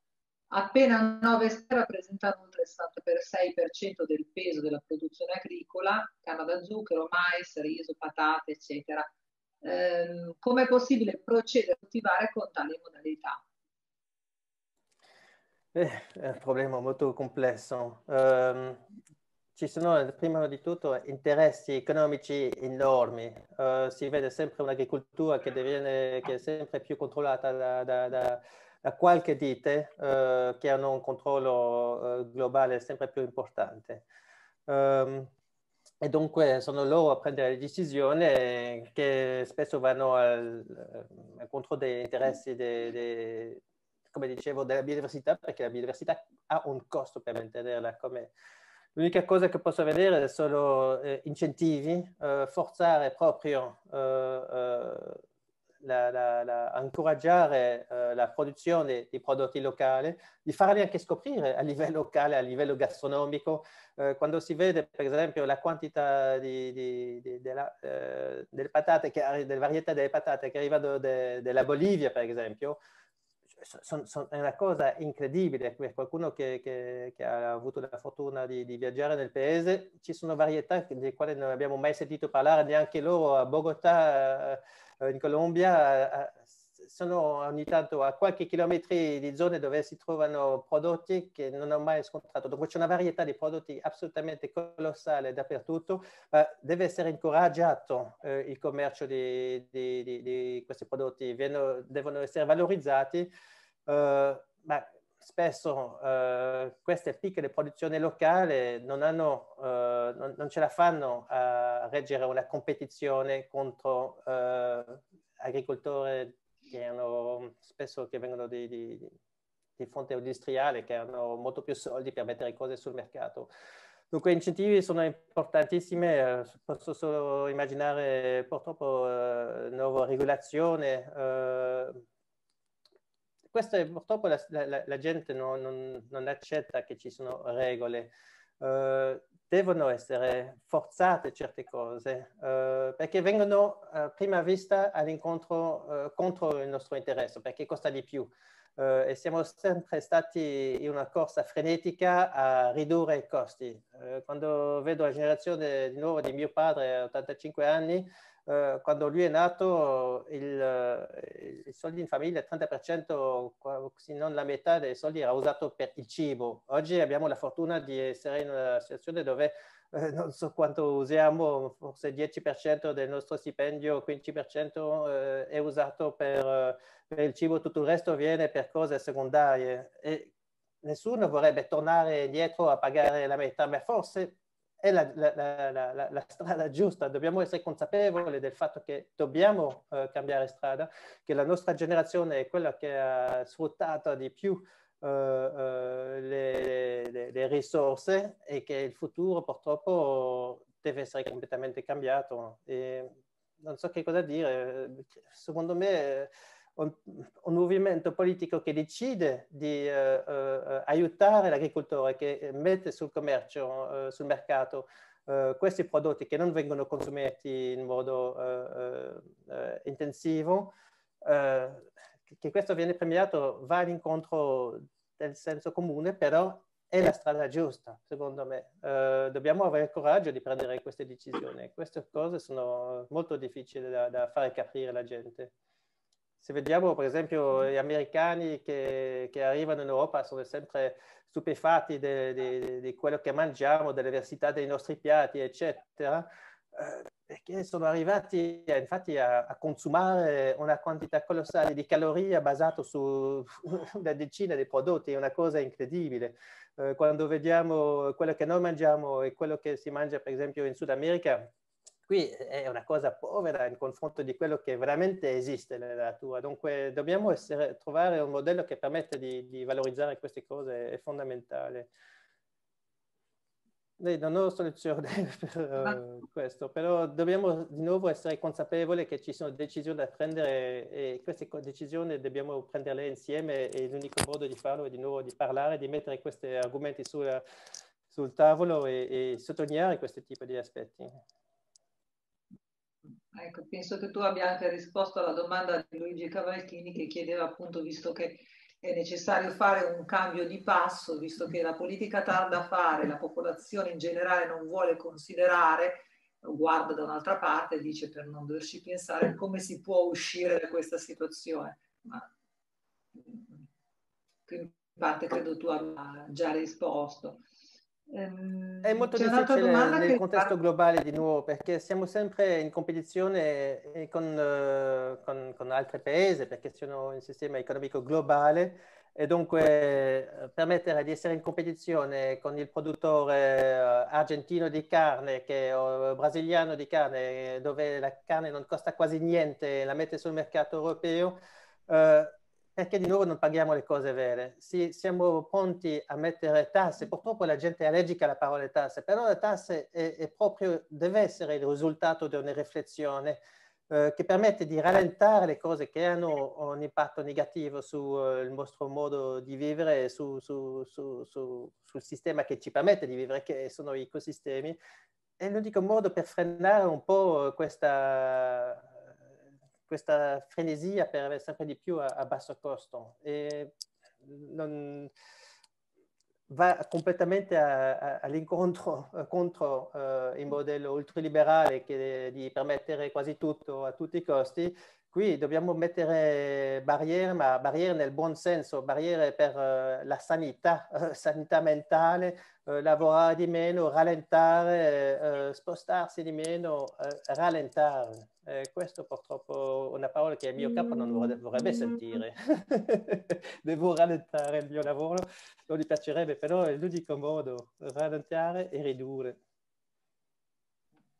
Ti chiedono un parere, mm, Greenpeace ha detto riferendosi alla nuova PAC eh, europea che il piano approvato dal Parlamento europeo non è in linea con gli obiettivi del Green Deal europeo né con la strategia Farm to Fork e neppure con le strategie per la biodiversità pubblica, pubblicate all'inizio di quest'anno. Sì, devo dire che tanti uh, pensano la stessa cosa. Uh, penso che anche uh, la Commissione sta, sta, sta, frenendo un po' su questo argomento. Uh, è chiaro che, che il nostro modello agricolo no, no, non è sostenibile. Uh, abbiamo solo una percentuale uh, de, de, dell'agricoltura che è veramente è agro- ecologica. Uh, ma ecologica che cosa vuol dire? vuole anche, noi ci aspettiamo che la gente facesse tutto il lavoro a mano, Uh, e non vogliamo comunque mangiare la mele che ha una macchia, uh, vogliamo le, le, eh, le fragole nell'inverno, siamo prima di nuovo, io dico sempre, la CAP, tutte queste,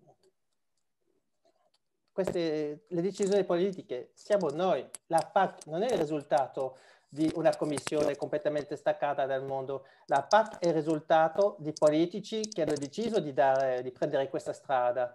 Uh, io mi ricordo benissimo che la biodiversità eh, cinque anni fa era inesistente eh, nel progetto della Commissione, inesistente. Arriviamo adesso a una dove la priorità è questo Green Deal eh, che sicuramente la PAC non fa piacere, però è una rivoluzione dal punto di vista eh, sulla biodiversità e sulle le, le ambizioni ecologiche. E perché? Perché è così che ha votato eh, il cittadino votando per la gente del Parlamento europeo e che hanno votato a livello dei presidenti delle diverse nazioni. La CAP è il risultato della decisione politica e questo che mi fa piacere sempre in queste, queste Ehm, queste presentazioni, no? E che parliamo sempre di politica. Uh, io mi presento come apolitico, però è importantissimo di pensare che noi possiamo trasformare le cose e che il risultato di quello che noi vediamo è il risultato di votare o di non votare e dunque noi possiamo trasformare queste cose. Uh, allora sì, la CAP uh, non è positiva, è, è quella che vogliamo noi. Allora dobbiamo cambiarla, la possiamo chiamare di nuovo noi. Grazie. Eh, chiedono un ecosistema con un'alta biodiversità è più sano, quindi l'essere umano non, con un'alimentazione biodiversa è più sano, forse avrebbe meno malattie, le difese immunitarie sarebbero migliori, pensando alla situazione attuale della diffusione del, del Covid. Si parla spesso di One Health, una salute, eh, nel senso generico, no? De, una salute dell'ambiente, eh, tutela la salute umana, tutela la salute degli animali, della salute psicologica, della salute del nostro pianeta. E tutto è correlato, collegato, eh, integrato. È una cosa, siamo su una pianeta, tutto quello che vive eh, deve essere a un certo equilibrio. È chiaro che eh, il Covid è stato spesso presentato come un, una conseguenza di questa destabilizzazione de, de, dei nostri ecosistemi. Abbiamo sempre di più uh, esposizione de, dell'uomo alla natura. Vediamo per esempio cosa succede con Ebola in, eh, in Centrafrica eh, perché siamo sempre più in contatto con una fauna che non dovrebbe essere in generale in contatto con l'uomo. Nel caso del Covid è un po' più complesso, uh, ma perché, semplicemente perché abbiamo una densità di popolazione in certe zone che non è uh, sostenibile. È tutto un affare di disequilibrio se avete un uh, allevamento intensivo è chiaro che quando avete una mucca che è contaminata avete non più 10 mucche come si aveva nel passato, ma di un colpo migliaia di mucche. È tutto diventato a un livello così intensivo che è, è, una, è come un effetto domino, uh, viene tutto collegato, viene tutto destabilizzato molto più in fretta. Eh, purtroppo lo vediamo con il collamento dei ecosistemi, del cambio climatico, l'effetto di, di, domino si farà sentire molto, sempre più, più frequentemente eh, e siamo poco preparati a questo. Eh, per cui la continua perdita di biodiversità può avere come responsabilità l'aumento della frequenza delle pandemie? Assolutamente sì, uh, vediamo sempre tutti questi allevamenti intensivi dove ci sono monoculture, avete sempre specie che possono resistere a antibiotici, a antiparassitari, uh, è la stessa cosa con, con, con le malattie purtroppo. Um, se pensate qui siamo stati fortunati con il Covid perché adesso abbiamo, uh, si sembra, una risposta medicale che è il vaccino pensate un po' all'AIDS o al SIDA, eh, che in giro da 50-60 anni abbiamo medicine, però il, virus, eh, il, eh, il, vaccino non esiste. Per il raffreddore eh, non esiste il vaccino. Eh, sarebbe stato un raffreddore mortale, saremmo in una situazione drammatica. Di nuovo la diversità è sempre un modo per frenare e trovare un equilibrio. Eh, quando si perde questa diversità ci ritroviamo tutti in catene che spesso vengono fuori controllo eh, a livello delle de, contaminazioni, dei, contagi. E infatti parlo come ricercatore, ma a me sembra quasi un po' di, di, di buon senso uh, e penso che tanti lo capiscono, lo, lo, lo, lo sentono, uh, che è una cosa innaturale di avere questa, questa assenza di varietà uh, che ci circonda. E qui siamo messi ancora abbastanza bene, siamo vicino al Lago Maggiore, abbiamo zone molto verdi. Per qualcuno che vede due alberi al giorno uh, in una zona dove è una zona completamente urbana, è terrificante, non, non può sentire o capire queste cose. Uh, ha una relazione con la natura attraverso il cibo e ancora completamente liofilizzato, trasformato e, e, e, vive in un mondo che, che infatti non esiste, eh, che non esiste. Eh, mi piaceva chiudere la, la conferenza con, uh, con, questa piccola riflessione, cioè eh, abbiamo parlato di biodiversità così come voi l'avete descritta, come tu l'hai descritta, ma eh, penso che ci sia un altro tipo di biodiversità che è ugualmente significativa e che deve ugualmente essere e che dovrebbe ugualmente essere conservata e preservata ed è quella dell'identità culturale delle società diverse, è quella della, eh, anche banalmente della cucina diversa che c'è nelle diverse parti del nostro mondo e quella delle lingue che muoiono anche quelle e vengono, eh, vengono dimenticate perdute, con loro si perde nella globalizzazione la cultura di certe, di certe società, eh, perché credo che anche queste eh, peculiari diversità che sono della, che sono anche queste parte del pianeta, parte della Terra e che anche queste fanno parte di quella molteplicità di, eh, quella, di quella varietà che deve essere preservata, eh, se non sono tutelate, se non sono difese, se non ci eh, difendiamo da un certo modo di intendere l'alimentazione, dalle catene che ci fanno mangiare la stessa cosa eh, in tutto, tutto il mondo de, e, e, via di questo passo, insomma, in qualche maniera perdiamo qualcosa di fondamentale per, per, per noi esseri umani, per gli individui. E questo era un po' la mia, eh, il, mio, il mio messaggio finale perché credo sia importante. Allora, noi eh, partiremo eh, il prossimo anno, verosimilmente a gennaio, verso la metà del, eh, del mese di gennaio, con una, eh, una, nuova rassegna che stiamo ideando in questo momento insieme ad Agnes, a Silvia e ad Aurelia che eh, da poco fa parte di, del nostro gruppo e con noi eh, Massimiliano ovviamente e, e, che ci aiuta in questo lavoro di brainstorm che porta sempre poi alla, a, a, pensare cosa, cosa, fare, cosa realizzare. La prossima, la prossima rassegna si chiamerà Le frequenze del benessere.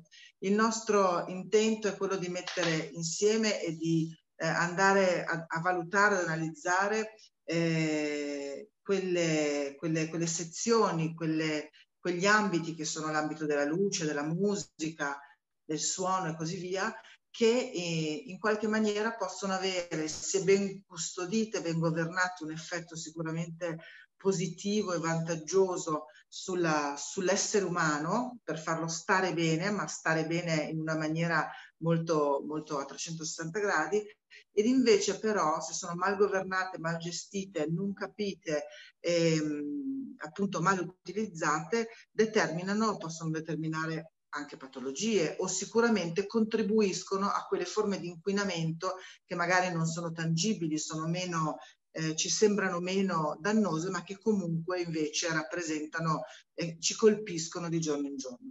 Quindi questo è quel che ci aspetta nel 2021.